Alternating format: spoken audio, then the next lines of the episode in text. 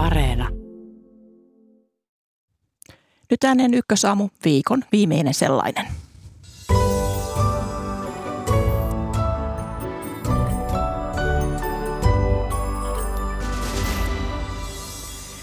Kulunut viikko on ollut Suomelle merkityksellinen tiellä kohti sotilasliitto Naton jäsenyyttä. Vieraanamme NATO-huippukokouksesta juuri palannut ulkoministeri Pekka Haavisto. Tästä päivästä lähtien Venäjän kansalaiset tarvitsevat viisumin, jos haluavat matkustaa Ukrainaan. Siitä kuullaan puolen kulmilla. Katsomme myös Venäjän maksukykyä. Nimittäin esimerkiksi kulta on ollut Venäjän tärkeimpiä vientituotteita, mutta nyt venäläisen kullan tuonti halutaan kieltää. Ja millainen loma palauttaa, sitä miettii moni lomailija. Vinkkejä tähän lähetyksen lopuksi. Minä olen Mira Stenström, hyvää huomenta.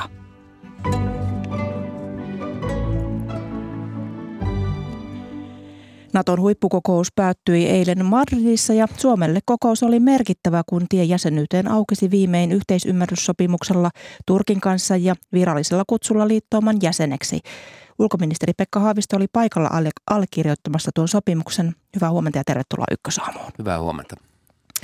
Kun olit mukana tuossa yhteisymmärrysasiakirjan sopimusväännössä, niin mitkä olivat Suomen neuvotteluvaltteja, joilla Turkki saatiin lopulta taipumaan? No neuvottelut ovat olleet aika pitkät, eli tässä on ollut virkamiestason neuvotteluja parinkin otteeseen. Brysselissä Naton päämajassa, sitten on ollut tapaaminen Ankarassa ja nyt oli sitten tämä valtionpäämiestason tapaaminen. Ja tietysti meidän, meillä oikeastaan neuvotteluissa oli ne omat rajapyykkimme, eli, eli emme voi sitoutua tietenkään tämmöisissä neuvotteluissa lainsäädäntömuutoksiin tai muuhun. Ja, ja samalla totta kai kuuntelimme tarkasti, mitkä olivat ne – yksityiskohtaiset huolet, joita Turkilla oli ja sitten etsittiin näihin sopivia sanamuotoiluja yhdessä Ruotsin kanssa. Tämä oli ehkä meille erittäin merkityksellistä, että tässä NATO-huippukokouksessa yhtä jalkaa Ruotsin kanssa pystyttiin etenemään ja myöskin hyvin samanlaisin ajatuksiin. Eli että kun yhdessä vaiheessa pelättiin sitä, että Ruotsi, Ruotsi voisi tulla taaempana, niin mentiin tavallaan yhtä matkaa sen viivan yli. Mentiin yhtä matkaa ja, ja sanotaan, että se ei ollut ollenkaan niin selvää tuohon kokoukseen valmistauduttaessa, että ollaan samassa tahdissa ja, ja myöskin Turkin kritiikki joissakin asioissa sitten oli Ruotsia kohtaan on ollut kovempaa ja, ja yksityiskohtaisempaa, mutta oli erittäin hyvä, että pystyttiin etenemään yhtä aikaa. Ja nyt sitten odotetaan, että maanantaina sekä Suomi että Ruotsi – tapaamme Brysselissä ja käymme näitä liittoutumisneuvotteluja. Tietysti monet, monet käyvät, että molemmat käyvät ovat omat neuvottelunsa tässä, mutta samana päivänä näiden pitäisi tapahtua. Mm, ja tiistaina sitten allekirjoitetaan nuo Naton liittymispöytäkirjat. Minkälainen rooli Naton pääsihteerillä Jens Stoltenbergilla oli tämän sovun synnyttämisessä, kun paljonhan on arvuteltu Yhdysvaltain roolia, mutta sitten itse Naton pääsihteeri? No kyllähän Jens Stoltenberg on ollut koko ajan hyvin ö, selvästi positiivinen sille, että NATO saisi kaksi uutta jäsentä. Hän on itse norjalainen, Norjan entinen pääministeri ja varmaan siinä vähän tämmöinen lukkarin rakkaus myöskin pohjoismaisuutta kohtaan on, on ollut mukana, mutta ehkä ennen kaikkea se, että NATO tässä tilanteessa, jossa Venäjän hyökkäys Ukrainaan on dominoiva asia Euroopassa, niin pystyy vahvistamaan omaa puolustustaan ja saamaan kaksi vahvaa uutta jäsentä, niin kyllähän se on myöskin ollut Naton pääsihteerille todella tärkeä tavoite. No eilen tuon NATO-huippukokouksen loppumetreillä Turkin presidentti Recep Tayyip Erdogan sanoi, ettei Turkki voi ratifioida Suomen ja Ruotsin NATO-jäsenyyttä, elleivät maat toteuta sovittuja lupauksia. Niin miten kommentoit tätä Erdoganin ulostuloa? No oikeastaan tämä osa sitä Erdoganin puheesta oli minusta aivan ymmärrettävä, että – se, mitä on sovittu tässä yhteisymmärryspöytäkirjassa tai mitä, mihin on pantu nimet alle, niin totta kai se on sellainen, mitä noudatetaan ja mitä on sovittu. Tietysti sitten eri sopimustahoilla on varmaan omia muita toivomuksia, joita on ja, ne, ne, ne eivät ole tässä yhteisymmärryspöytäkirjassa mukana. Sekin on aina hyvä huomata, huomata, että tässä käydään nyt tietysti paljon sellaista poliittista keskustelua, joka on sitten laajempaa kunkin maan huolista – ja aikaisemmin meillä esimerkiksi äh, käytiin ja on käyty Kroatian omista huolista liittyen vaikka Bosnia-Herzegovinan tilanteeseen ja näin poispäin. Ja olemme tietysti sen osalta joutuneet sanomaan, että vaikka ymmärrämme hyvin, että Kroatialla on, on tämän tyyppisiä tavoitteita, niin tämä ei ehkä ole se oikea paikka niitä ratkaista. Ja tämä on ehkä ollut tämmöinen vaikeus tässä NATO-prosessissa, että maat mielellään ottavat tähän sitten itselleen tärkeitä kysymyksiä esille, semmoisiakin, joihin sitten Suomi ja Ruotsi eivät voi suoraan vaikuttaa. Mm, tässähän, niin kuin äsken sanoit, Suomi ei ole tekemässä muutoksia lainsäädäntöön. Sama on sanonut presidentti Sauli Niinistö, mutta Erdoganin mukaan Suomen ja Ruotsin on tehtävä muutoksia terrorismiin liittyvään lainsäädäntöön. Niin onko meillä tässä pattitilanne? No lähtisin siitä, että jos lukee tuon yhteisymmärryspöytäkirjan tarkkaan, niin siinä itse asiassa listataan niitä muutoksia, joita Ruotsi on jo tehnyt tai tekemässä ja kerrotaan Suomen terrorismilainsäädännön uusimisesta. Eli kyllä minulle jäi semmoinen kuva, että nämä e, tekeillä olevat tai jo tehdyt muutokset, niin niihin suhtaudutaan hyvin tyytyväisesti myöskin Turkin puolelta ja tietysti muiden NATO-jäsenmaiden puolelta, joille terrorismi on suuri, suuri uhka. Että sen osoittaminen, että Suomi ja Ruotsi on, ovat pitäneet ajan tasalla terrorismilainsäädäntöä, niin se on ehkä tässä se e, tärkein asia. Totta kai sitten, jos uusia haasteita terrorismin vastaisessa työssä tulee, niin, niin varmasti sitä mukaan, kun EU-ssa tai NATO-maissa lainsäädäntöä uusitaan, niin Suomi ja Ruotsi tulee sen myös tekemään. Minkä lain Turkki nimenomaan haluaisi muuttaa? Pystytkö sitä avaamaan? En, en pysty sitä tarkemmin avaamaan. avaamaan. Tähän liittyy oikeastaan Tur, Turkin keskustelun ja keskustelun avauksiin ennen kaikkea huoli tästä PKK-järjestöstä, kurdien PKK-järjestöstä. Ja tämän osalta sekä Suomi että Ruotsi on voinut hyvin osoittaa, että se on nyt jo kiellettyjen terroristijärjestöjen listalla koko Euroopan unionin alueella mukaan lukien Suomi ja Ruotsi. Eli tämä, tämä on ollut aika selkeä vastaus Turkille. Mm. Nythän Turkin presidentti Erdogan ilmoitti eilen myös siitä, että Ruotsi olisi luvannut luovuttaa Turkkiin 73 ihmistä. Niin mitä sinä tiedät tästä asiasta? Minä tiedän siitä oikeastaan vain sen, mitä näen lehdissä. Eli, eli neuvottelut eivät koskeneet eh, ei yksittäisiä henkilöitä tai yksittäisten henkilöiden luovutusta tai jotain eh, isompia ryhmiä. Tässä neuvottelussahan, yhteisymmärryspöytäkirjan neuvottelussa todettiin, että tällainen viranomaisyhteistyö – myöskin tämmöisten luovutuspyyntöjen osalta, niin sitä tehostetaan ja, ja käydään siitä tiivimpää keskustelua Suomen ja Turkin viranomaisten kesken. Ja tämähän on meillekin ihan tervetuloa asia, että pyritään sitten todellista terrorismia kitkemään ja, ja saamaan sitä lisää, lisää tietoa, mutta itselläni ei ole tiedossa mitään tällaisia eh, keskeneräisiä luovutustapauksia esimerkiksi Suomen osalta. Mm, Ruotsissa tämä luku on, on nimittäin herättänyt, herättänyt hämmästystä, mutta tosiaan tämän eh, Suomen-Ruotsin Turkin välisen NATO-keskustelun haastavimpia aiheita ovat olleet kurdien asema ja juuri tämä ö, terroristijärjestöjen toiminta, niin, niin millä tavalla tämä yhteisymmärrysasiakirja vaikuttaa kurdien asemaan Suomessa ja Ruotsissa? No tässä yhteisymmärrysasiakirjassa ensinnäkin on hyvä todeta, että siinä, siinä todetaan, että, että Suomi ja Ruotsi ei osata tukea tälle YPG-järjestölle, joka on siis Koillis-Syyrian kurdijärjestö ja oma käsitykseni on se, että Suomesta mitään tukea sinne ei ole – valtiolliselta tasolta mennyt ja, ja myöskin, että näille Gylen liikkeelle tai Gylenisteille ei osata tukea ja tämäkin on, on fakta, joka siinä on todettu. Me, mehän emme tätä liikettä ole, ole valtion tasolla millään tavalla olleet tukemassa. Tavallisten kurdien osalta, jotka ovat Suomessa, ne olisin rauhoitellut mieliä siinä mielessä, että jos ei ole ollut valmistelemassa terroristista toimintaa tai osallistunut tämmöisiin terrorismirikoksiin, joista sitten voisi seurata – rangaistuksia tai luovutuspyyntöjä, niin ei ole mitään syytä olla, olla huolissaan. Eli tavallisia ihmisiä tietenkään tämä ei koske, eikä myöskään ketään Suomen kansalaisia. Eli, eli viestisi on sama kuin ulkoministeri, anteeksi Ruotsin ää, pääministeri Magdalena Andersson, joka on myös Ruotsissa heränneitä huolia, huolia tuota rauhoitellut. Kyllä, että, aivan sama viesti. Kyllä. No tämä, mennään tähän YPG, siis sitä jos ei tueta. Niin mitä se tarkoittaa se tuki käytännössä?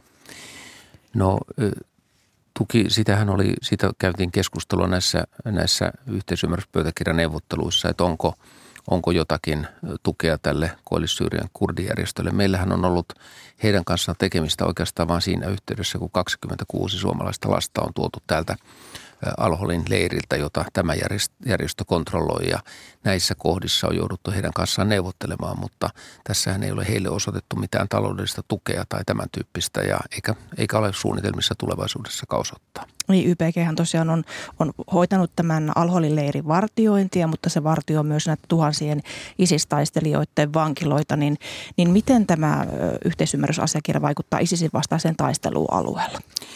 No ISISin vastaisessa taistelussahan voi sanoa näin, että sekä Suomi että Turkki on mukana tässä ISISin vastaisessa koalitiossa ja viimeksi osallistuimme tuolla Marokossa tätä koskevan kokoukseen tämän kesän alussa. Ja ISISin vastaisessa taistelussa tietysti olemme sitoutuneet ISISin vastaiseen työhön ja tulemme sitä, sitä jatkamaan. Tämä paradoksihan on ollut se, että myöskin sieltä – kurdialueelta Syyriasta tätä samaa työtä, työtä tehdään, mutta, mutta Turkki kokee sitten tämän, tämän järjestön myöskin itsensä kannalta uhkaavaksi. Ja tämä, mutta Suomen osalta esimerkiksi se rahoitus, mitä olemme ISISin vastaisen työhön antanut, niin se ei ole mennyt tälle YPG-järjestölle. No miten sitten tämä YPGn tukemattomuus vaikuttaa esimerkiksi näihin viittaamisi Alholin leirillä oleviin suomalaisiin ja heidän pois saamiseensa jatkossa?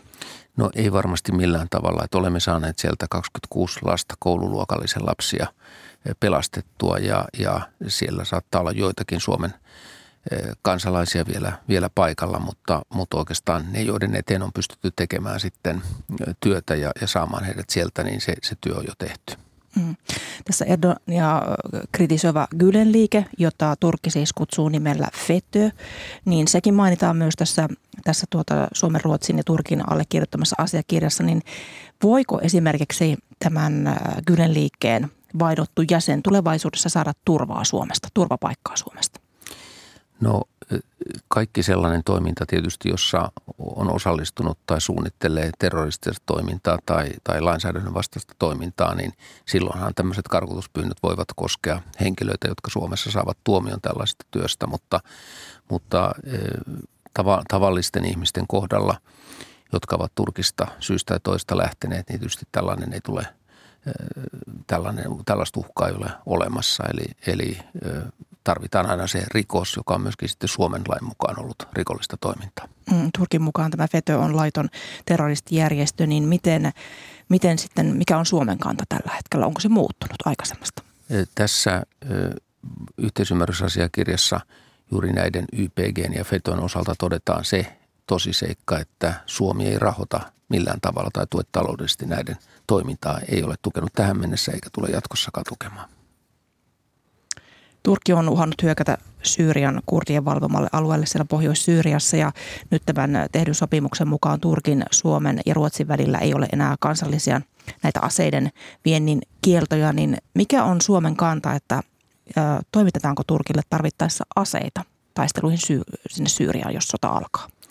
No meillähän on Suomessa sen tyyppinen asevientilainsäädäntö, että käymme jokaisen asevientikysymyksen erikseen läpi ja muun muassa hallitusohjelmassa on sitouduttu siihen, että, että tällaista, tällaisia tilanteita, joissa sitten epäillään, että suomalaisilla aseilla tapahtuisi ihmisoikeusloukkauksia tai rikkomuksia, niin e, näitä, näitä tällaisia asevientejä ei voida puoltaa. Samaan aikaan on tietysti sitten se kysymys, että olemme tulevaisuudessa saman sotilasliiton jäseniä Turkin kanssa ja, ja tietyssä tilanteessa, jossa sitten viides artikla pantaisiin toimeen, niin olemme riippuvaisia – näistä muista sotilasliiton jäsenistä ja sen takia sitten tässä ulko- ja turvallisuuspoliittisessa päätöksenteossa ja harkinnassa nämä asiat pitää kaikki ottaa huomioon, että ei ole mitään automaattia, mutta katsotaan jokainen ratkaisu erikseen. Eli mahdollisesti?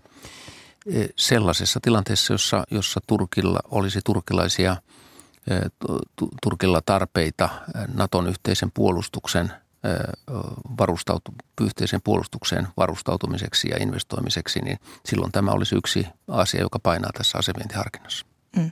No mennään sitten Ukrainaan. Nythän äh, Ukraina on saanut tällä viikolla lisää aseellista apua muun muassa Iso-Britannialta ja Ruotsilta. Onko Suomi antamassa lisää aseapua? No Suomessahan on, on kuusi pakettia tätä aseapua jo annettu ja, ja totta kai käymme kovasti keskustelua siitä, mitä vielä tarvitaan. Olemme saaneet tietysti näitä Ukrainan toivomuksia tähän ja mitä ne voisivat olla. Ja mahdollista on, että Suomi vielä tätä aseapua pystyy jatkamaan. Meille ehkä se ongelma tulee sitten siinä niin kuin muillekin aseapua antaville maille, että, että tietty määrä materiaalia tarvitaan myöskin sitten omaan puolustukseen ja siitä vastaamiseen ja, ja täytyy sovitella tätä tilannetta. Mutta tietysti Ukrainan kannalta juuri tällä hetkellä tämä aseapu on ehkä sitä kaikkein konkreettisinta apua, millä saadaan sitten hyökkäjä pysäytettyä. Milloin aseapu tulisi kysymykseen, kenties uusi? En ehkä uskalla tässä vielä sitä päivää, päivää sanoa. Sitä ei ole varmaan edes päätetty. Katsotaan näitä mahdollisuuksia jatko, jatkotukeen. Ja nythän tuossa Ukrainan osalta ei ole kysymys vain aseavusta, vaan tuolla tuossa ensi viikon alussa on Sveitsi Luganossa kokous, jossa mietitään jo sitten Ukrainan jälleenrakennusta. Ja samaan aikaan, kun Ukraina käy taistelua Venäjän hyökkäystä vastaan, niin, niin näille tuhoutuneille alueille tarvitaan – apua ja jälleenrakennusta. Ja osa ihmisistä on sitten jo palaamassakin näille alueille, niin kuin olemme nähneet esimerkiksi Kiovassa. Kiovaan palaa jo pakolaisia ja, ja samaan aikaan tätä jälleenrakennusta pitäisi miettiä. Ulkoministeri Pekka Haavisto, paljon kiitoksia vierailusta Ykkösaamussa. Kiitoksia.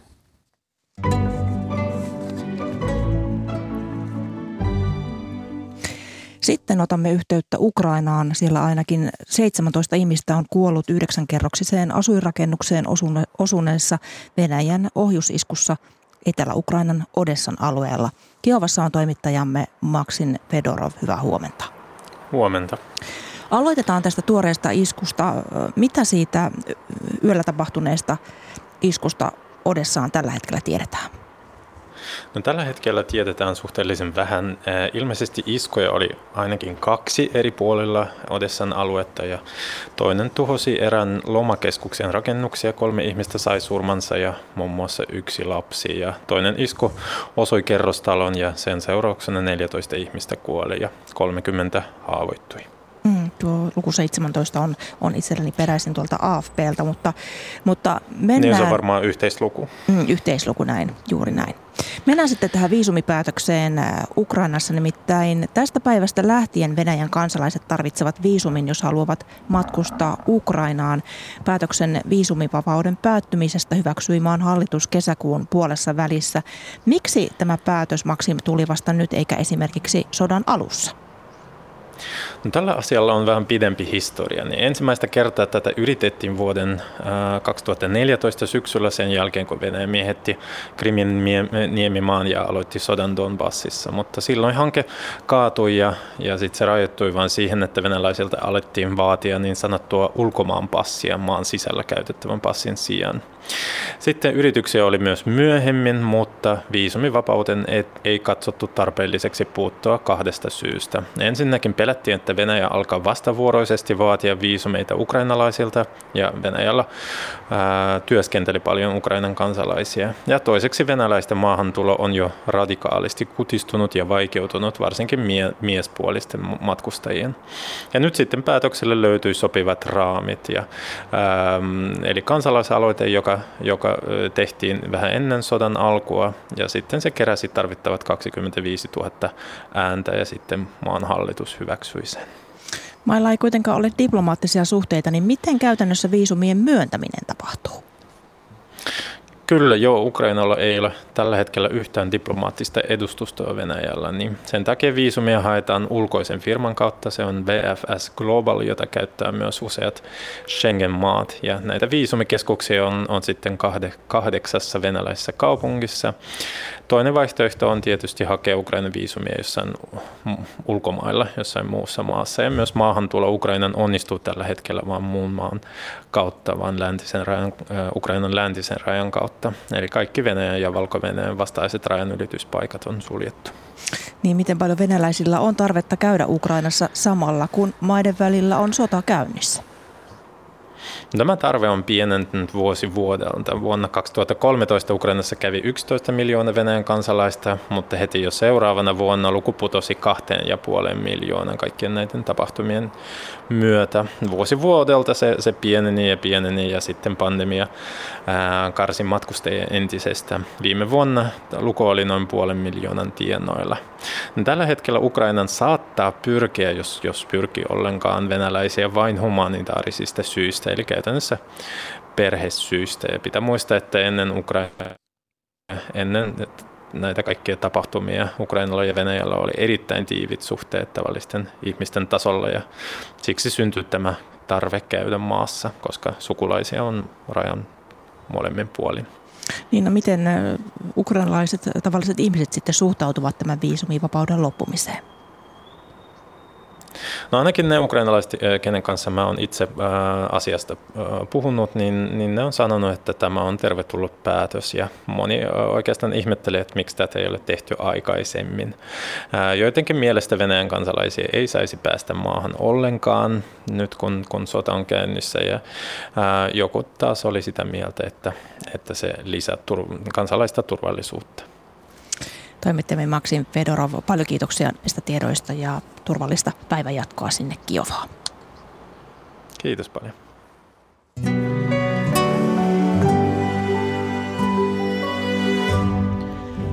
Kello on hetken kuluttua 8.31 ja tässä, tässä lähetyksessä puhutaan seuraavaksi Venäjän maksukyvystä ja myös lomailusta. Venäjän vastaisia talouspakotteita on julistettu yksi toisensa jälkeen. Miten ne vaikuttavat Venäjän maksukykyyn siitä seuraavaksi? Ja koronapandemian tuottamista stressitasoista on mitattua tietoa. Siihen kurkistetaan lähetyksen loppupuolella. Samalla saadaan vinkkejä voimien keräämiseen lomailijoille. Mutta tosiaan nyt Venäjän talousnäkymiin. Tervetuloa lähetykseen vanhempi ekonomisti Heli Simula Suomen Pankin nousevien talouksien tutkimuslaitos Bofitista. Hyvää huomenta. Hyvää huomenta. Mediatietojen mukaan Venäjä ei saanut maksettua 100 miljoonan dollarin korkoerää määräaikaan mennessä ja tämä eräpäivä Venäjän valtiolainoille oli sunnuntaina. Onko Venäjä nyt maksukyvytön? No kansainväliset luottoluokituslaitokset on, on tosiaan nyt todennut, että heidän näkemyksensä mukaan Venäjä on maksukyvytön. Toki tietysti tässä tapauksessa tämä maksukyvyttömyys on ehkä jossain määrin vähän hämäävä termi, eli sillä ei suinkaan viitata siihen, että Venäjällä ei olisi rahaa maksaa näitä velkojaan.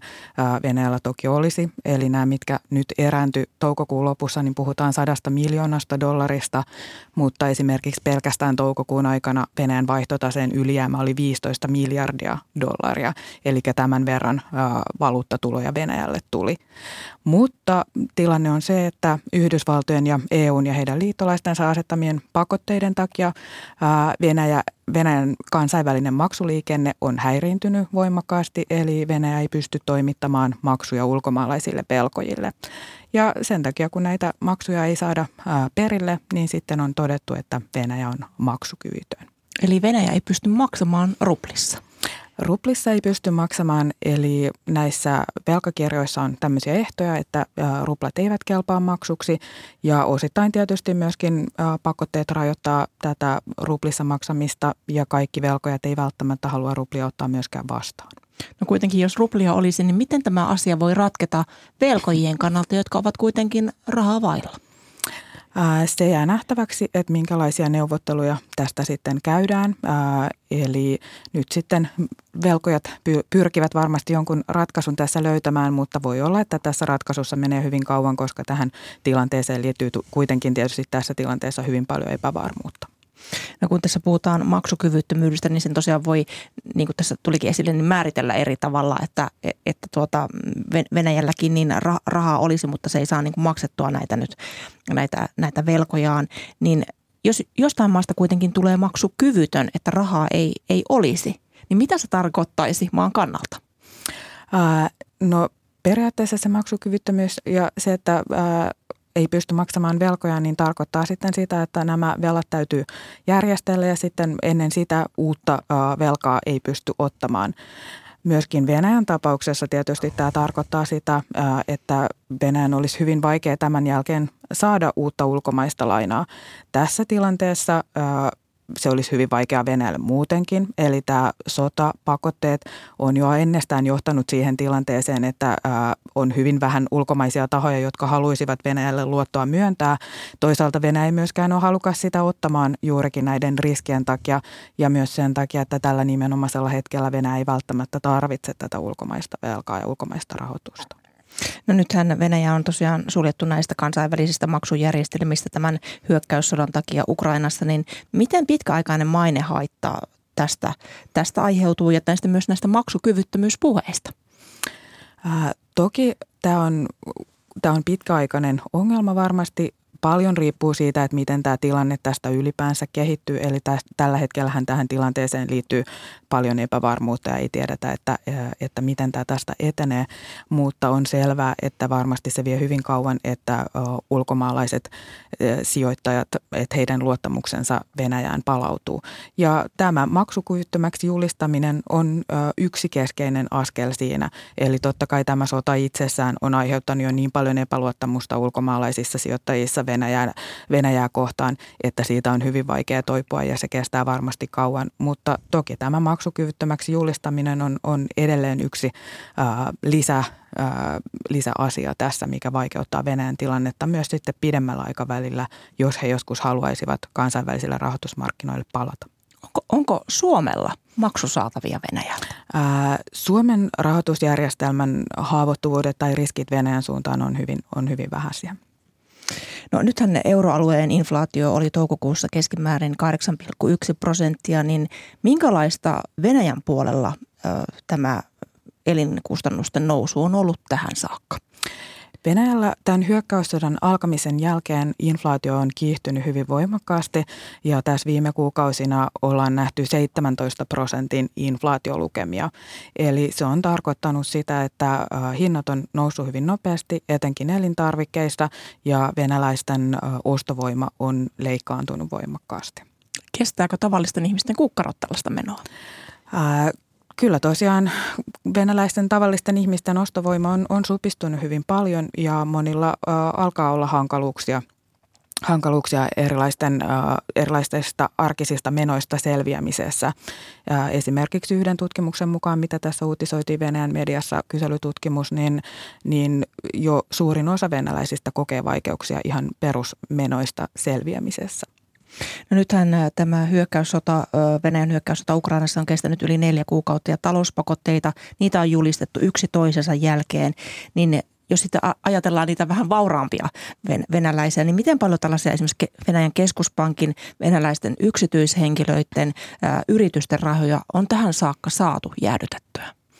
No juuri tällä viikolla tosiaan tuli uutisointia tästä, että että ihan näiden pakotteiden takia venäläisten yksityishenkilöiden, venäläisten tahojen varoja on saatu jäädytettyä noin 30 miljardin dollarin arvosta, mikä on totta kai mittava summa. Ja tietysti vielä keskeisempänä tässä on se, että Venäjän keskuspankin valuuttavarantoja on, on pystytty jäädyttämään noin 300 miljardin dollarin arvosta, eli, eli näiden, näiden käyttö on voimakkaasti sitten rajoitettu Venäjän keskuspankin näkökulmasta. No kultahan on Venäjän tärkeimpiä vientituotteita ja nyt johtavien teollisuusmaiden G7-ryhmä niin haluaa kieltää kullan tuonnin Venäjältä tämän hyökkäyssodan vuoksi. Niin miten tehokas keino nämä kultapakotteet ovat vaikuttaa Venäjän talouteen?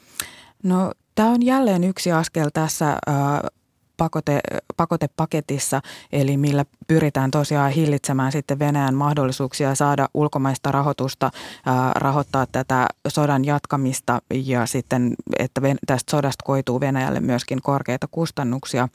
Eli ää, Tämä on sinänsä yksi tärkeä askel, koska kulta on Venäjälle tosiaan yksi tärkeimpiä vientituotteita öljyn ja kaasun jälkeen – ja kullan viennistä pääosa on mennyt nimenomaan näiden länsimaiden kautta, joten siitä kautta tämä on edelleenkin yksi tärkeä toimi. Toki hyvin keskeinen on myös ollut se, että EU-maat tässä he kesäkuun alussa päättivät kieltää öljyn tuonnin Venäjältä. Eli öljy on kuitenkin se Venäjän kaikkein keskeisin vientituote. Nyt toissapäivänä Yle kertoi, että Venäjältä tulee yhä sahatavaraa Suomeen.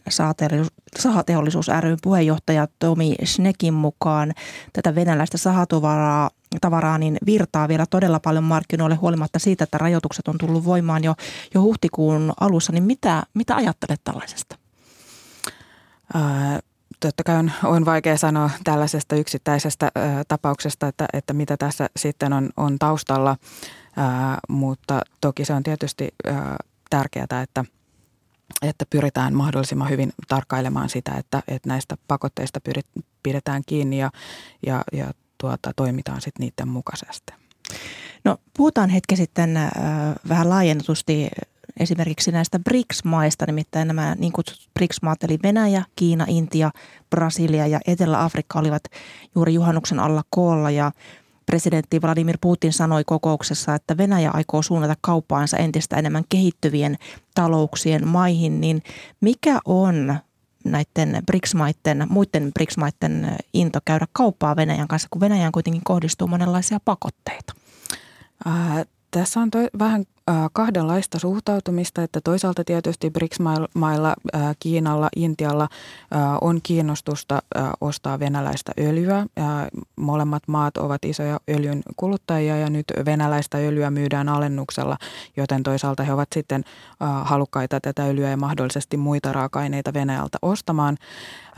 Mutta kyllä jonkin verran näitäkin ostajia ylipäänsä tai Venäjän kanssa kauppaa käyviä – tahoja, niin rajoittaa myös se pelko sitten näistä länsimaiden pakotteista.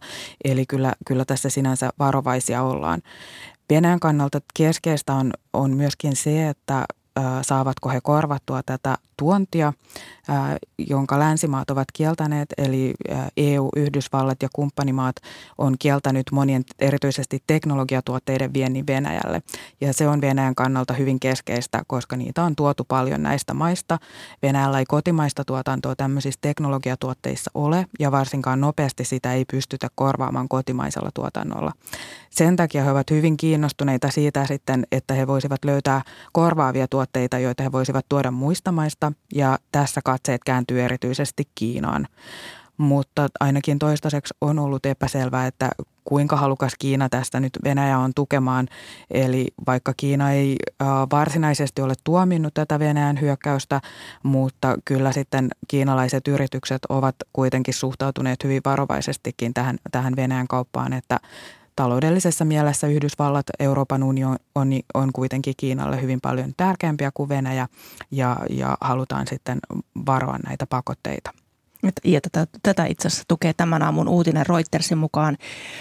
Kiina ei ole, Kiinan ei ole havaittu antaneen taloudellista apua Venäjälle tai kiertäneen pakotteita, näin kertoo Yhdysvallat. Eli, eli Kiinalle selvästi se on, on varovaisuuskysymys.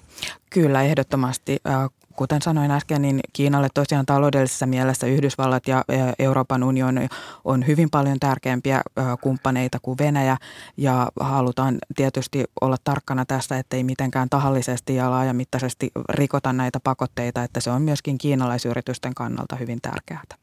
Nyt mediatietojen mukaan BRICSissä olisi haluja haastaa myös dollarin valtaa valuuttana, niin mitä suunnitelmia tähän esimerkiksi Venäjällä on?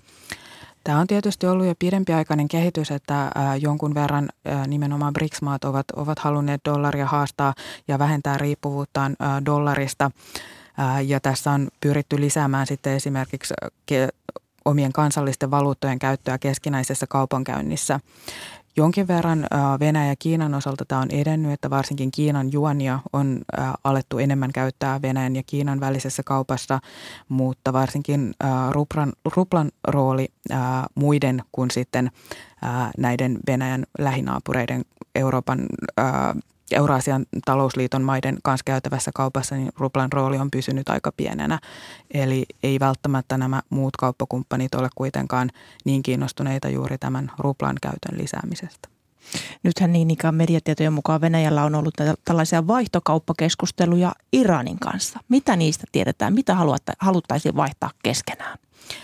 Tässä tilanteessa tosiaan tämä nimenomaan heijastaa sitä, että Venäjälle tämä tilanne on hankala, äh, kun näitä vientirajoituksia länsimaat ovat asettaneet ja on vaikea saada teknologiaa ja tarvittavia tavaroita sitten äh, jostakin muista lähteistä. Ja Venäjällä on tosiaan Venäjän mediassa keskusteltu esimerkiksi siitä mahdollisuudesta, että Iraniin voitaisiin toimittaa äh, metallituotteita ja sitten saada sieltä vastineeksi teknologiaa, mutta tokihan tällainen ratkaisu on hyvin hankala, koska myöskin Iraniin kohdistuu kohdistuu voimakkaita pakotteita. Mutta yritys kuitenkin on ratkaista tätä tilannetta selvästi. Tällä hetkellä tosiaan Venäjällä yritetään keksiä monenlaisia ratkaisuja siihen, että, että miten voitaisiin helpottaa näitä ongelmia, mitä tulee aiheutumaan siitä, että he eivät pysty tuomaan teknologiatuotteita länsimaiden markkinoilta enää.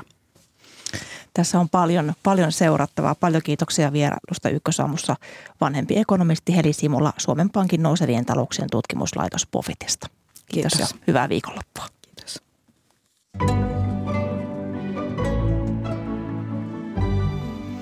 Viikonloppu ja tämä heinäkuun alku tarkoittaa monelle onnekkaalle myös loman alkamista. Puhutaan seuraavaksi työstä irrottautumisesta ja palautumisesta. Aloitetaan mittaustiedolla, sillä hyvinvointiyritys First Beat on kerännyt dataa, tietoa suomalaisten palautumisesta kuuden vuoden ajan. Meillä on nyt puhelimessa First Beatin johtava asiantuntija Jaakko Kotisaari. Hyvää huomenta. Oikein hyvää huomenta. Teidän yrityksenne mittaa sykevaihtelua rintakehään kiinnitettävällä laitteella ja mittasitte lähes 300 000 suomalaisen palautumista vuosina 2017-2022. No sille ajalle sattuu koronapandemia, niin miten koronapandemian alkaminen näkyy kerätyissä tiedoissa? Joo, eli kyseessä on vajaa 300 000 henkilöä ja yhteisömittauspäiviä on jo yli miljoona tässä. Ja tämä näkyy tämä keväällä 2020 alkanut pandemia sillä tavalla, että ihmisten liikkuminen, tämmöinen niin kuin ihan töihin meneminen, niin se, se tavallaan pysähtyi. Ja sitten jäi aikaa aika paljon enemmän kaikille muulle. Ja ne muut ajat, niin voi sanoa, että myös hyviä muutoksia. Eli siellä, siellä tota, niin, unen määrä kasvo, ei ollutkaan kiire aamulla herätä ja saada kaikkea valmis, vaan muisti riitti se, että laitetaan paita päälle ja vähän aamupalaa ja hypätään siihen koneen äärelle ja, ja tota, niin sitä kautta niin semmoista vapausasteita ehkä siihen arkeen tuli aika paljon lisää tämän alkaneen pandemian myötä. Laskiko keskisyke suomalaisilla? Kyllä se vähän laski, koska se on niin hyvä ja huono juttu. Että hyvä juttu liittyy siihen, että kun meillä oli enemmän aikaa nukkua, nukuttiin saman verran, mitä viimeksi on 25 vuotta sitten nukuttu, että kun se unen määrä on tippunut hili, pikkuhiljaa, ei se määrällisesti kovin isoja ne muutokset ole, mutta, mutta nyt kun oli, oli aikaa enemmän ja aamut pystyi pikkusen venyttämään, niin se tota, niin laski sitä. Ja sitten se, että se laski myös sen takia, että että liikunnan aktiivisuus aavistuksen tippuu. Se ehkä vähän myös niin kuin polarisoitu, että siellä osa liikkuu, kun oli aikaa, niin liikkuu enemmän, mutta tämmöisten tosi passiivisten päivien määrä, että liikutaan alle tuhat askelta, niin näiden määrä nousi yli kolminkertaiseksi tämän jakson aikana. Tietenkin tämä on aika iso tämmöinen kansanterveydellinenkin riskitekijä sitten, että miten tästä pala, miten, miten niin kuin tälle käy. Ja tämä nyt ehkä oli, oli huojentavaa nähdä, että viimeinen kuukausi, mikä tässä isossa ajossa oli mukana, huhtikuu 2022, niin se oli eka kerta, kun oltiin jo lähellä tätä, tätä tota, niin, alkuperäistä tai aiempaa tasoa.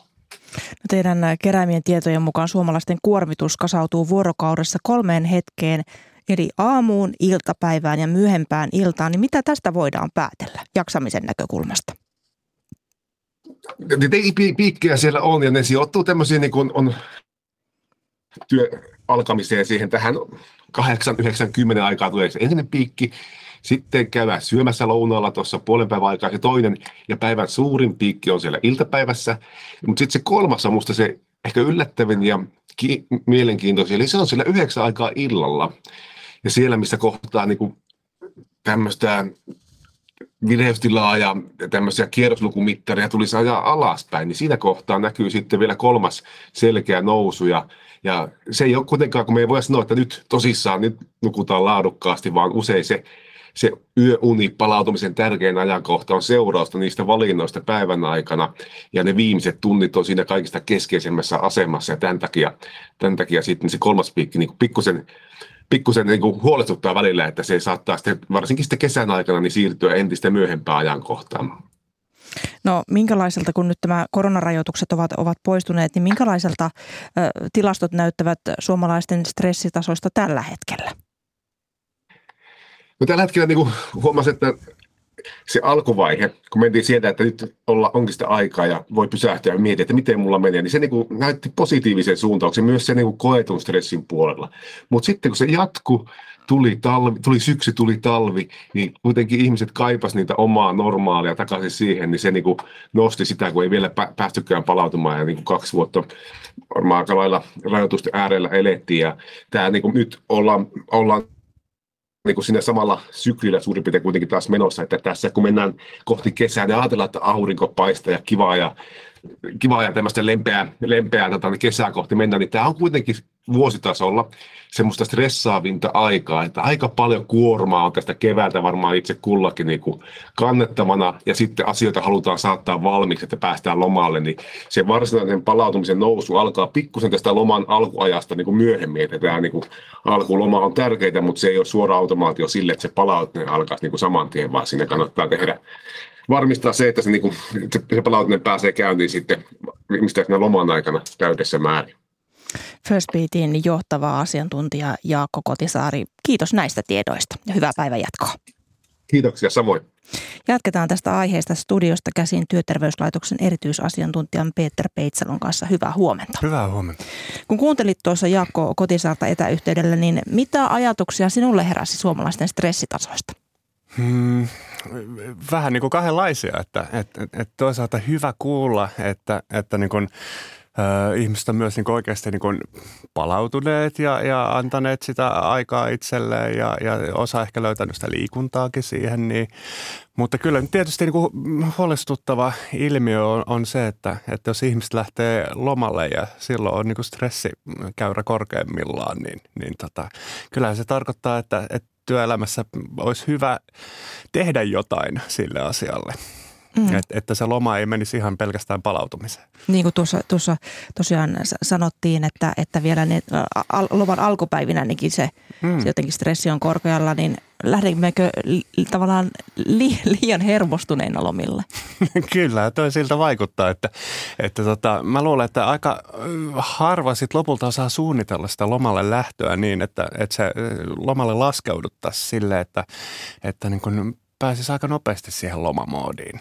Ja, ja tämä, tämä on mun mielestä niin kuin yleisestikin asia työelämässä, kun on tutkittu, että pitäisi olla niin sanotusti niin kuin huokoisuutta työssä, eli sitä, että voi palautua työpäivän aikana. Mm. Nythän työn luonne ja toisaalta sitten se myös organisaation työkulttuuri vaikuttavat todella paljon siihen, että miten hyvin töistä voi vapaa-ajalla mm. irrottautua, niin, niin miten työorganisaatiot voivat ylipäätänsä tukea tätä palautumista? No ihan siis sellaisella pelisäännöillä, että, että silloin kun ollaan vapaalla, niin ollaan vapaalla. Eikä odoteta sitä, että, että seurataan sitä työpuhelinta tai työsähköpostia. Tämä olisi mun mielestä niin kuin ihan se, se niin kuin ensimmäinen ja kaikista tärkein asia. Ja, ja tota, tokikin mä ajattelen se myös, niin kuin sanoin, että työpäivän aikana myös tapahtuisi sitä palautumista. Eli jos meillä on palaveria niin kuin putkessa eikä taukoja välissä, niin, niin ei ihmiset palaudu silloin. Sitten se palautuminen tapahtuu väistämättä vasta työpäivän jälkeen. Ja aika usein, niin kuin tuossa Mikko sanoi, niin, niin se rauhoittuminen tapahtuu silloin just ennen kuin menee nukkumaan, niin, niin mun mielestä toi kertoo sitä, että pitäisi palautua aikaisemmin. Mm. Näitä tietysti työn tekemisen tapoja, niitähän kehitetään, kehitetään koko ajan, mutta mm. osataanko työpaikoilla riittävästi kiinnittää huomiota siihen palautumisen kehittämiseen? Ähm, ei, ei osata. Ja, ja tämä on, on jotenkin sellainen asia, mitä mä oon itse pohtinut aika paljonkin, että jos mietitään vaikka työn laatua tai työsuoritusta, niin, niin kyllä se suoritus yleensä on parempi silloin, jos meillä on ö, taukoja siinä työpäivän aikana. Et, et ei kuvitella sillä, että kahdeksasta neljää juostaan täysin, niin ollaan tehokkaita. Et, et jos meillä on taukoja siinä, niin, niin se, se tuo yle, yleensä silloin tuloksellisempaa. Tämä olisi semmoinen asia, mihin kannattaisi ilman muuta kiinnittää huomiota ja se on johtamisen kysymys pitkälti. Mm. Mitä tauoilla pitäisi tehdä, että se siitä saisi tavallaan omalle hyvinvoinnille sen kaikista parhaan hyödyn, jos mm. ajatellaan työpäivän aikana? No jos, jos mentäisiin vaikka sellaiseen, että teet niin kuin asiantuntijatyötä, istumatyötä, niin silloin on ihan hyvä liikkua. Ja, ja, ja toisaalta taas tehdä jotain muuta kuin sitä työtä ja, ja, ja en suosittele kyllä, että mennään sinne someen. Et se, ei, se ei välttämättä sitä vireystilaa hirveästi laske. Et, et mieluummin se, että et niin kun pysähdytään, rauhoitutaan hetkeksi aikaa, annetaan ajatusten virrata, niin, niin se on se paras palauttava asia tauolla lomalle pitäisi laskeutua, niin kuin, mm-hmm. niin kuin mhm. tässä aikaisemmin olet, oletkin sanonut, niin, niin minkälainen on palautumisen kannalta hyvä loma? Se on sellainen, missä ihminen pääsee tekemään itselle tärkeitä ja merkityksellisiä asioita. Ja, ja, ja tota, ilman vielä sellaista niin kuin suorittamista. Että et, et suorittaminen ja loma on, on semmoinen, mikä pitäisi kieltää. Et, että tota, monethan niin ajattelee, että nyt täytyy tehdä sitä tai nyt täytyy tehdä tätä ja nähdä sukulaisia ja, ja reissata ja muuta. Niin, niin pahimmillaan loma muodostuu stressiksi silloin. Eli, eli tota, hyvä loma olisi sellainen, että, että on riittävästi lepoa, riittävästi rauhoittumisaikaa, voi katsella pilviä ja lukea kirjaa ja sitten toisaalta taas on, on sellaista niin aktiivisuutta ja, ja toisaalta ihmisten tapaamista. Niin, niin näistä asioista se, se muodostuu se hyvä loma ja mikä se itse kullekin meistä on, niin, niin siinä on tietysti eroja. Jos tekemättömyys tympäisee, niin onko sillä silti hyvinvointi tämmöisiä vaikutuksia? en mä tiedä. Voi olla, että sillä niin fyysisiä hyvinvointivaikutuksia on, että, että antaa kropan levätä, mutta sitten jos mieli on, on taas sitten niin kuin askaroimassa jo levottomasti muualla, niin silloin ehkä kannattaa hakea sitä tasapainoa, että jotain, jotain, jotain muuta tekisi. Niin kuin mä sanoin, että se, että löytää itselle sen niin hyvän, hyvän ja mielekkään tavan, niin se on se kaikista tärkein. Mm. No jos kesän päätyttyä, kun loma sitten loppuu, niin sattuukin näin, että palaa työpaikalle väsyneenä ja stressaantuneena, stressaantuneena, niin mikä silloin on mennyt vikaan? Moni asia on voinut mennä vikaan. Niin kuin sanoin, että, että, että voi olla, että olet yrittänyt suorittaa sun lomaa tai, tai, tai sitten loma on ollut liian lyhyt tai, tai sä oot ehkä ladannut liian isoja odotuksia lomalle ja ne odotukset ei ole täyttyneet. Sitten voi tietysti olla se, että tämmöinen yleiskuormitus elämässä on liian iso. Et, et, tähän mä antaisin se yleisen neuvo, että pysähtyy miettiä, että hei, että mistä tässä asioista niin kuin mulla niin kuin oma, oma kuormitus ja hyvinvointi koostuu ja, ja lähtee oikeasti miettimään sitä, että mitä mä voisin itse tehdä tälle asialle. Miten kun palaa työpaikalle, niin miten työn johto voisi helpottaa sitä, että tavallaan se stressi ei ole taas kympissä heti, kun työpäivä alkaa mm. loman jälkeen? Joo, siis loman paluu kannattaa, kannattaa jos vaan suinkin mahdollista, tehdä sinänsä niin kuin lempeäksi, että, että olisi sitä niin kuin väljyyttä siinä työpäivässä. Että pystyy katsomaan sähköposteja, pystyy tekemään niitä töitä, mitkä on siirtänyt myös sitten ihan suosiolla sieltä ennen lomaa, loman jälkeen. Ja, ja jotenkin niin kuin, että ottaa haltuun se, että hei näitä asioita mä oon tekemässä. Että jos suoraan pitäisi lähteä juokseen täysin, niin, niin se on aikamoista myrkkyä monelle. Mm. No tästä, tä, tästä myrkystä ja sen selättämisestä, niin kun jos on, on näin ihana loma ollut, että on onnistunut lepäämään ja irrottautumaan työkuvioista, niin miten sen, sen loman, ne lomalla saadut hyödyt saadaan pidettyä mahdollisimman pitkään siinä työelämässä mukana? Mm. Uh, yksi asia on, on tehdä sillä, että kun palataan takaisin työ, työmoodiin, niin sitten tekee vähän samoja asioita kuin mitä tekisi lomallakin. Et jos on nättipäivä, niin, niin jos mahdollista, niin käy, käy lounastamassa ulkona terassilla ja, ja työpäivän jälkeen, niin äh, me fillaroimaan tai, tai rantsulle tai, tai jotain muuta. Et, et vähän niin kuin siis tavallaan se, se lomatekeminen jatkuisi vielä myös niin kuin työpäivän yhteydessä, niin se on, se on yksi asia ilman muuta. Eli sellaisen tavallaan oravan pyörään ei kannata heti hypätä ei, siinä työelämässä ei takaisin. Se ei ole, se ei ole niin hyvinvoinnin kannalta hyvä juttu, eikä se ole myöskään sitten tuloksellista firman kannalta. No kun ajatellaan monella ihmisillä vapaa-aikana on paljon kaikenlaista harrastusta, tekemistä, niin, niin, niin sitten kun ollaan näiden harrastusten parissa, niin mikä merkitys on sillä, että niitä on sopivassa, sopivissa määrin, että niistä ei tule se mm. stressi? Sillä on siis ratkaiseva merkitys. Et, et, et niin kuin voisi sanoa, että jokainen meistä tarvii riittävän tasapainon ö, kuormitusta ja lepoa. Ja se, että jos työ on itsessään kovinkin henkisesti kuormittavaa, niin silloin, silloin kannattaa ilman muuta ottaa sitä vastapainoa myös sillä. Siinä monella tietysti auttaakin liikunta. Mutta sitten jos on taas fyysisesti kuormittava työ, niin, niin, niin silloin kannattaa miettiä sitä, että mikä on se fyysinen kuormitus, mitä sitten vielä lisää siihen sen työpäivän jälkeen, jotta pystyy sitten palautumaan. Eli puhutaan sitten tämmöistä kuin kokonaispalautumisesta. Paljon kiitoksia näistä vinkkeistä työterveyslaitoksen erityisasiantuntija Peter Peitsalo. Kiitos. Ja rentouttavaa lomaa sitten, kun se koittaa. Kiitos, kiitos paljon. Kiitos. Kanssani tätä lähetystä ovat olleet valmistelemassa Satu Heikkilä ja Elina Sonkajärvi. Tuottajana on ollut Marja Skara ja äänitarkkailijana Marko Vierikko. Kuuluttaja Juha Salomaa. Hyvää huomenta. Huomenta. Kuunteluvinkit viikonlopun lähestyessä. Meiltä aikaa join toivotaan matkailuaiheista ohjelmaa radioon – Radio yhteen. Ja nyt sellainen on tulossa ja ihan sarjan muodossa alkaa jo tunnin kuluttua, eli kymmeneltä. Näkökulma kohdistetaan maailman metropoleihin ja suomalaisin silmin ja ensimmäisessä sarjan jaksossa Washington. Toimittaja kirjailija Laura Saarikoski on siellä asunut vuosikausia ja hän kertoo, minkälainen on Washington ja hän mainitsee muun muassa, että se on mainettaan parempi. Ja Tiedeykkösessä saadaan tietoa muun muassa kimeereistä. Mitä ne ovat? Ne on ihmisen tai apinan yhdistettyjä soluja esimerkiksi.